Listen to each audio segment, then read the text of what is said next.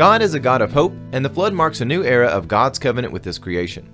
God is not going to wipe out humanity and start with a new creation, but instead is going to reassert His design for heaven and earth.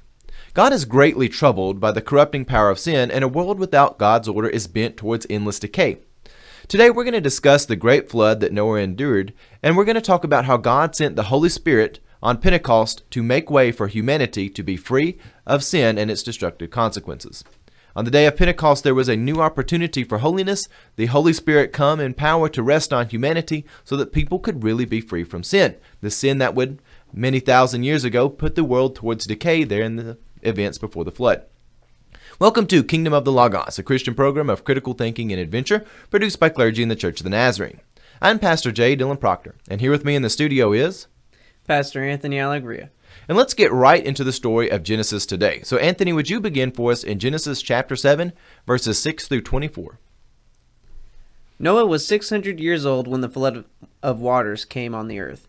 And Noah, with his sons and his wife and his sons' wives, went into the ark to escape the waters of the flood. Of clean animals and of animals that are not clean, and of birds and of everything that creeps on the ground, Two and two, male and female, went into the ark with Noah, as God had commanded Noah. And after seven days the waters of the flood came on the earth. In the six hundredth year of Noah's life, in the second month of the seventeenth day of the month, on that day all the fountains of the great deep burst forth, and the windows of heaven were opened. The rain fell upon the earth forty days and forty nights. On the very same day, Noah with his sons, Shem and Ham and Japheth, and Noah's wife, and the three wives of his sons entered the ark. They and every wild animal of every kind, and all domestic animals of every kind, and every creeping thing that creeps on the earth, and every bird of every kind, every bird, every winged creature. They went into the ark with Noah, two and two of all flesh, in which there was the breath of life. And those that entered, male and female of all flesh, went in as God had commanded him. And the Lord shut him in. The flood continued for forty days on the earth, and the waters increased and bore up the ark, and it rose high above the earth. The waters swelled and increased greatly on the earth, and the ark floated on the face of the waters. The waters swelled so mightily that the earth so mightily on the earth that all the high mountains under the whole heaven were covered. The waters swelled above the mountains, covering them fifteen cubits deep and all flesh died that moved on the earth birds, domestic animals, wild animals, all swarming creatures that swarm the earth, and all human beings. Everything on dry land in whose nostrils was the breath of life died. He blotted out everything living that was on the face of the ground human beings and animals and creeping things and birds of the air. They were blotted out from the earth. Only Noah was left, and those that were with him in the ark and the waters swelled on the earth 150 days.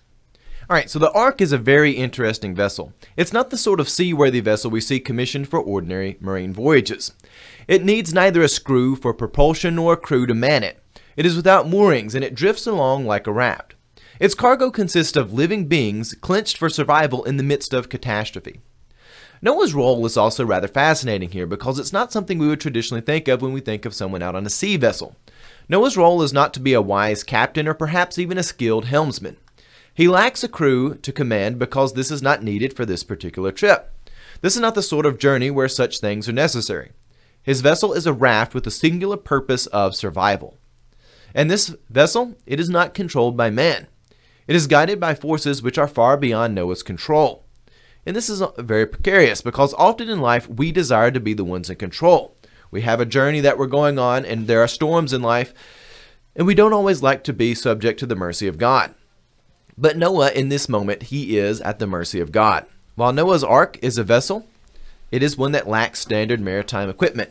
And this is really important for us to understand really the context of what's going on here. This ark has a distinct purpose. It is not your typical maritime vessel. It's neither a merchant ship nor part of a naval fleet. Its charter is simply the covenant that God has with all living beings, which means its goal is to simply stay alive and live until a future day where all life can be fruitful and multiply once again. That is its charter, It is the covenant that God has with life, and that is the purpose of this vessel. Now, when we examine where we're at, life often sets us in places where we really want control. And we find ourselves in circumstances and situations that are beyond our influence. But the God who spoke creation into existence and commanded Noah into the ark along with all of those many living creatures is not one to send people into such danger unprepared. The ark is sufficient for the time it needs to be. It may not have moorings or maritime equipment, but it is not meant to be a permanent residency. It is not meant to be a vessel which is used time and time again for various routes that it will go over time and time again. It is a temporary haven for those sojourning from one era to the next. And during the moments of the flood, Noah and all of those on this journey, they must have patience. They must recognize that the purpose of this is not your typical journey.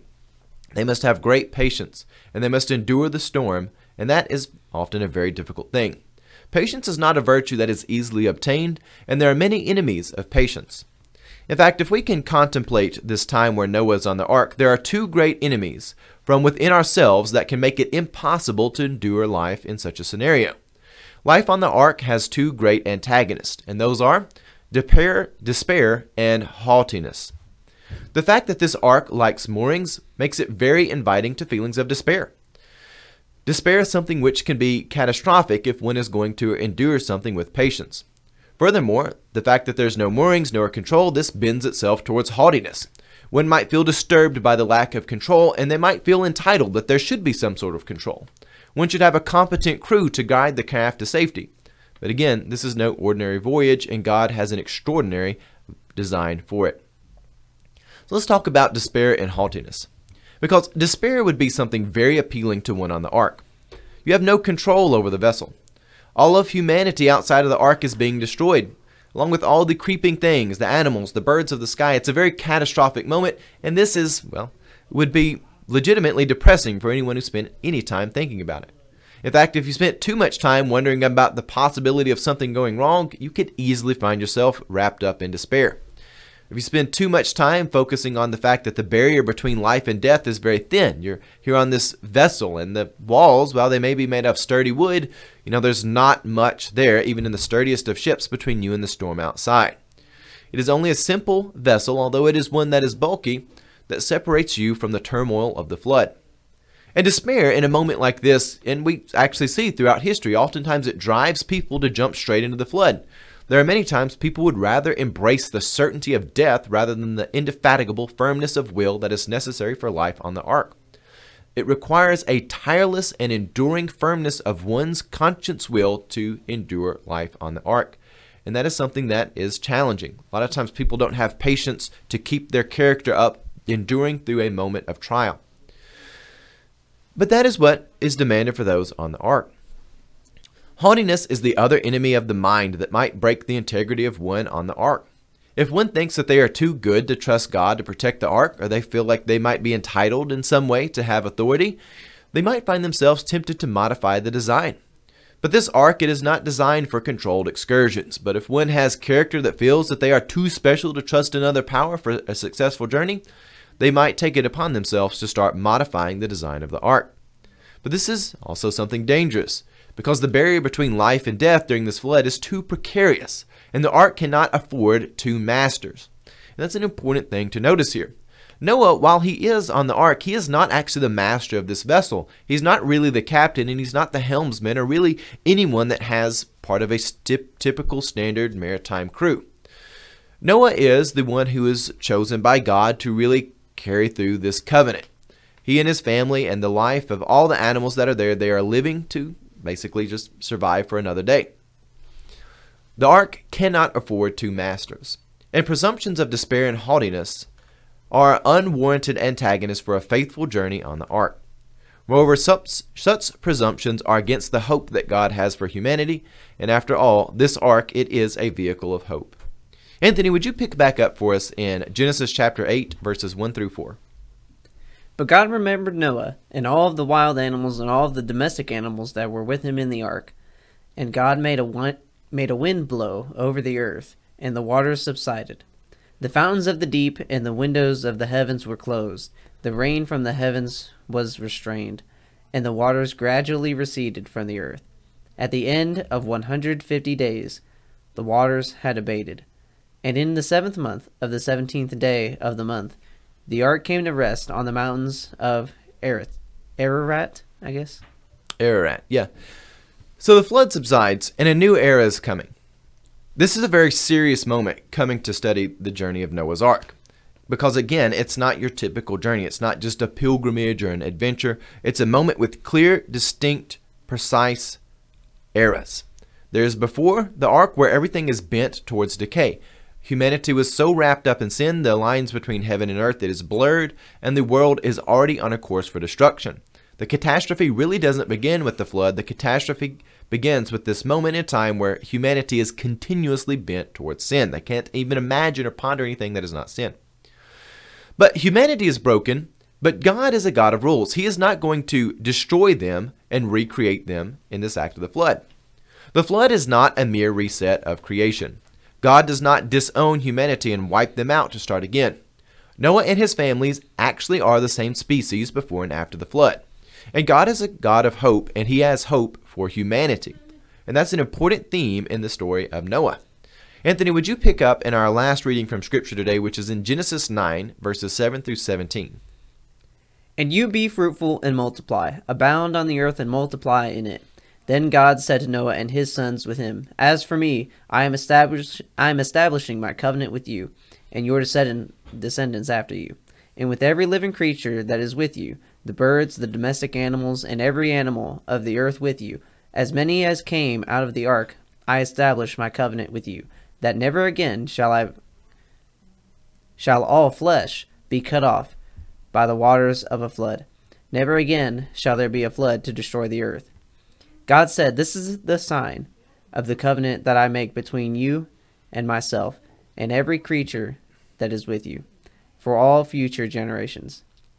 I have set my bow in the clouds, and it shall be a sign of the covenant between me and the earth. When I bring the clouds over the earth, and the bow is seen in the clouds. I will remember my covenant that is between me and you and every living creature of all flesh. And the waters shall never again become a flood to destroy all flesh. When the bow is in the clouds, I will see it and remember the everlasting covenant between God and every living creature of all flesh that is on the earth. God said to Noah, This is the sign of the covenant that I have established between me and all flesh that is on earth. The ark truly is a vessel of hope. It would guide humanity to a new day, where the covenant of God would be asserted with clear rules. As the bow is hung in the sky, and we typically conceptualize this as a rainbow, it is a visible line between the heavens and the earth. In the beginning of the story of Noah, the line between heaven and earth is blurred, and the beings of heaven and earth, well, they're intermingling in unnatural ways. This blurring of worldly design is no longer possible, and we can even realize this when we think of a rainbow. You can see a rainbow, but you can never really touch it. It is beyond our reach. You never really can find the end of a rainbow. And the line between heaven and earth is not something that can be crossed without warrant. You can't just say, ah, I know the secret pathway to heaven. I know how to slip over there and access it. The domain of, of the heavenly host and the domain of the earthly beings, they are being set apart clearly. So, what happens in that early stages of Genesis 6, that cannot happen again. The order of creation is being reasserted, and it takes great force to maintain it. And that brings us into this question of, well, what is the actual state of the cosmos when it is left under unattended? The state of the cosmos, or as one might say, the heavens, the earth, the state of existence, is something that must be subdued and given order, or else it will fall into a state of chaos and suffering. Genesis teaches this with, this, with firm conviction. Teaches us this with very serious conviction, and I want us to really hear this and drive it home because this is, well, it's fundamental to the Christian worldview. God's order is precious and it is mighty, and without it there is nothing but chaos and suffering. There is endless decay without God's order. God comes to the void in the beginning of Genesis 1 to give order and life.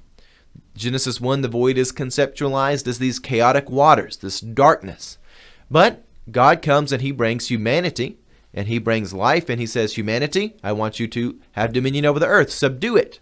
Well, that is the same thing God was doing in those first few days of creation. God comes to the void and he gives order to it, he subdues it. Because left to itself, well, it just moves towards endless decay and chaos. The default condition of a godless existence is chaos and it is bent towards death.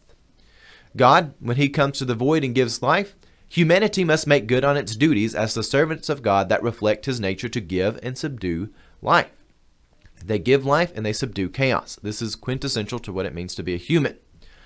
The default con- condition of a godless existence is towards chaos. It is bent towards death. But the design of God is holy, organized, and life giving. There are many in our world who think that the world is bent towards some sort of progressive betterment by its own disposition. However, if we actually sit and think about this, we can find contradictions to this everywhere.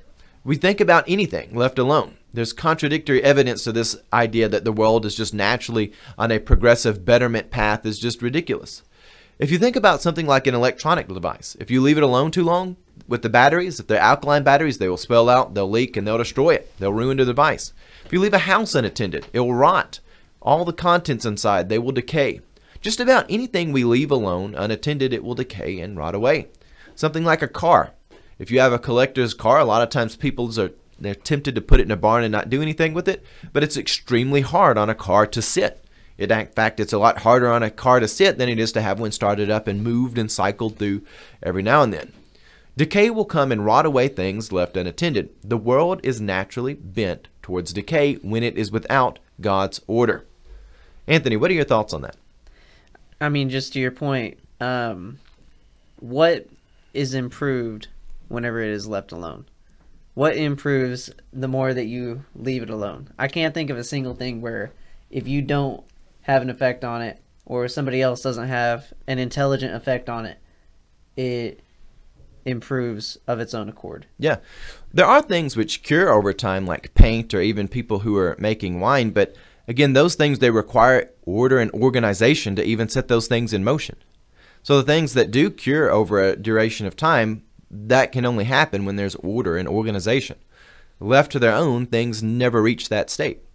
The world really is in this state which is, again, the existence goes towards chaos without God's order. In the Old Testament, in all of its serious beauty, it teaches us that God is holy and his people, they too, should be holy. Humanity was not redesigned while in the ark, and this is a really important thing for us to remember. Noah, he survives the ark, and he emerges as the exact same species as the one that entered the ark at the start of the flood.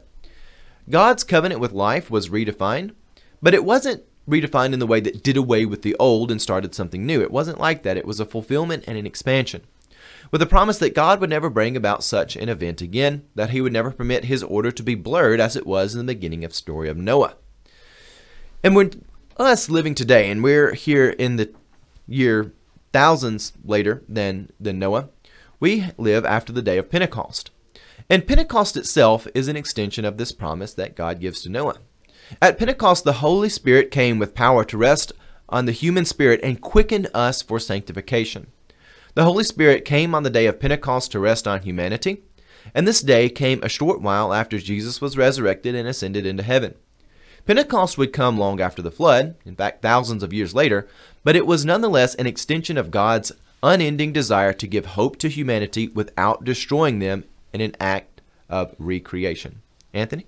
Um, would you mind telling us exactly what quicken means? Yeah, quicken is an interesting word in English. We often consider it archaic or out of date and we don't like it, but it's actually quite accurate in describing what happens to one who is giving their life over to God.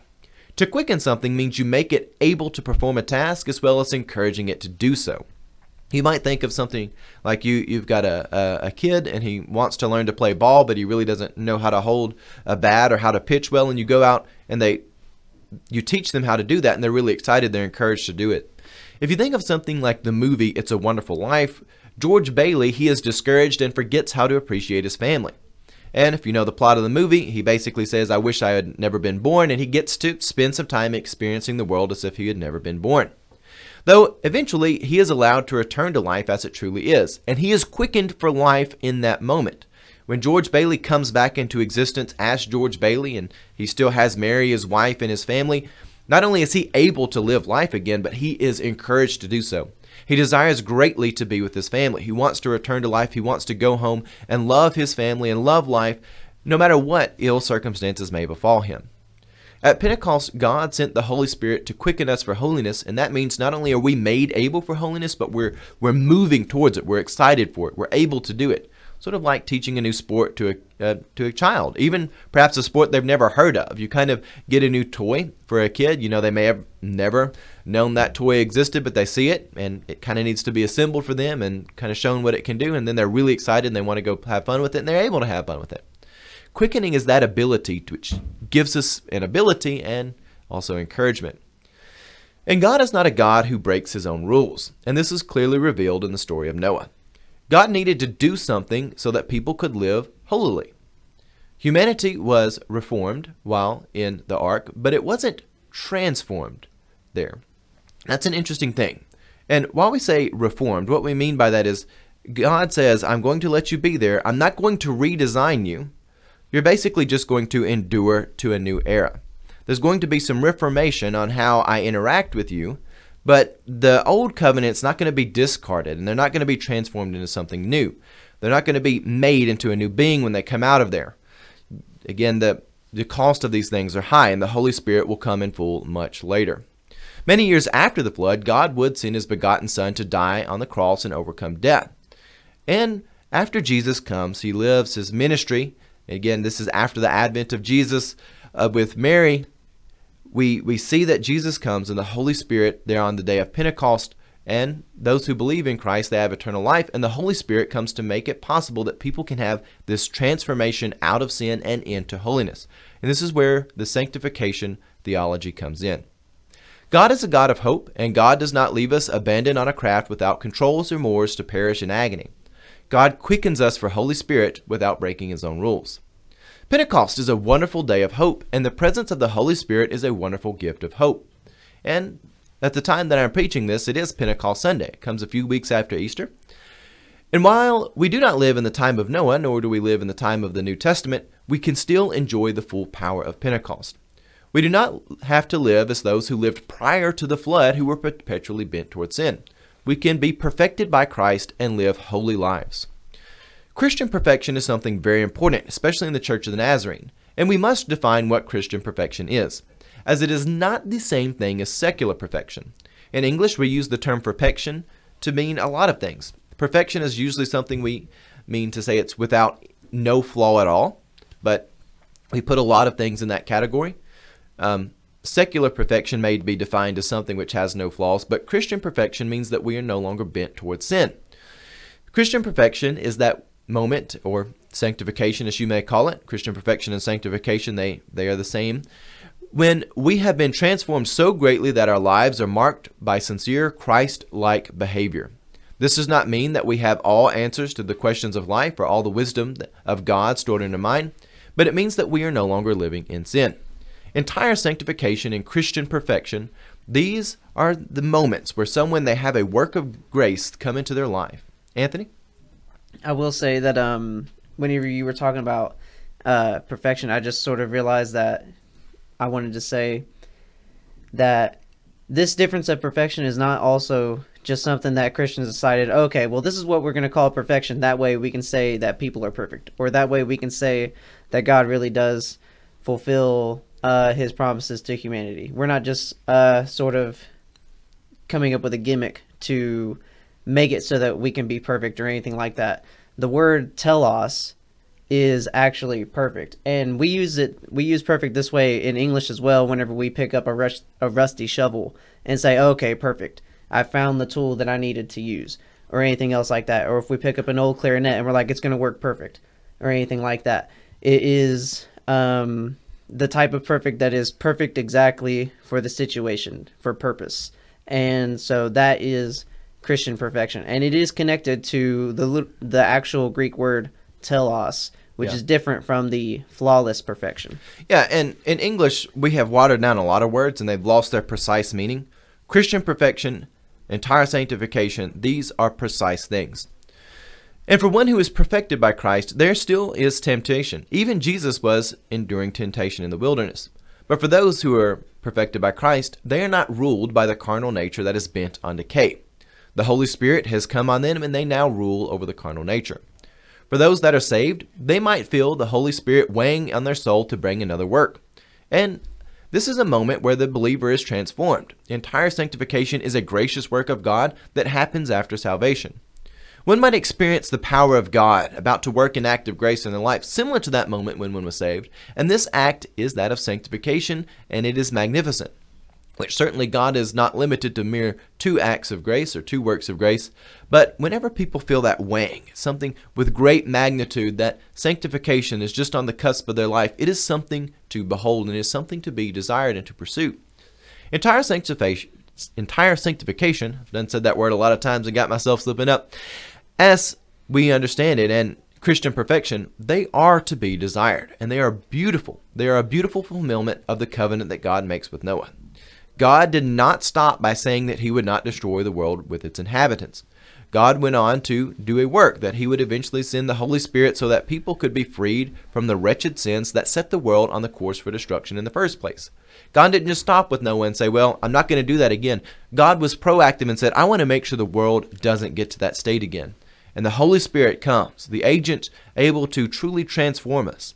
And as we, we close this sermon and we close this, this conversation, because really this is a bit more of a talk conversation with Anthony here, I want us to give praise to God for sending the Holy Spirit to let us live in such a way that we're freed from sin and we can be sanctified.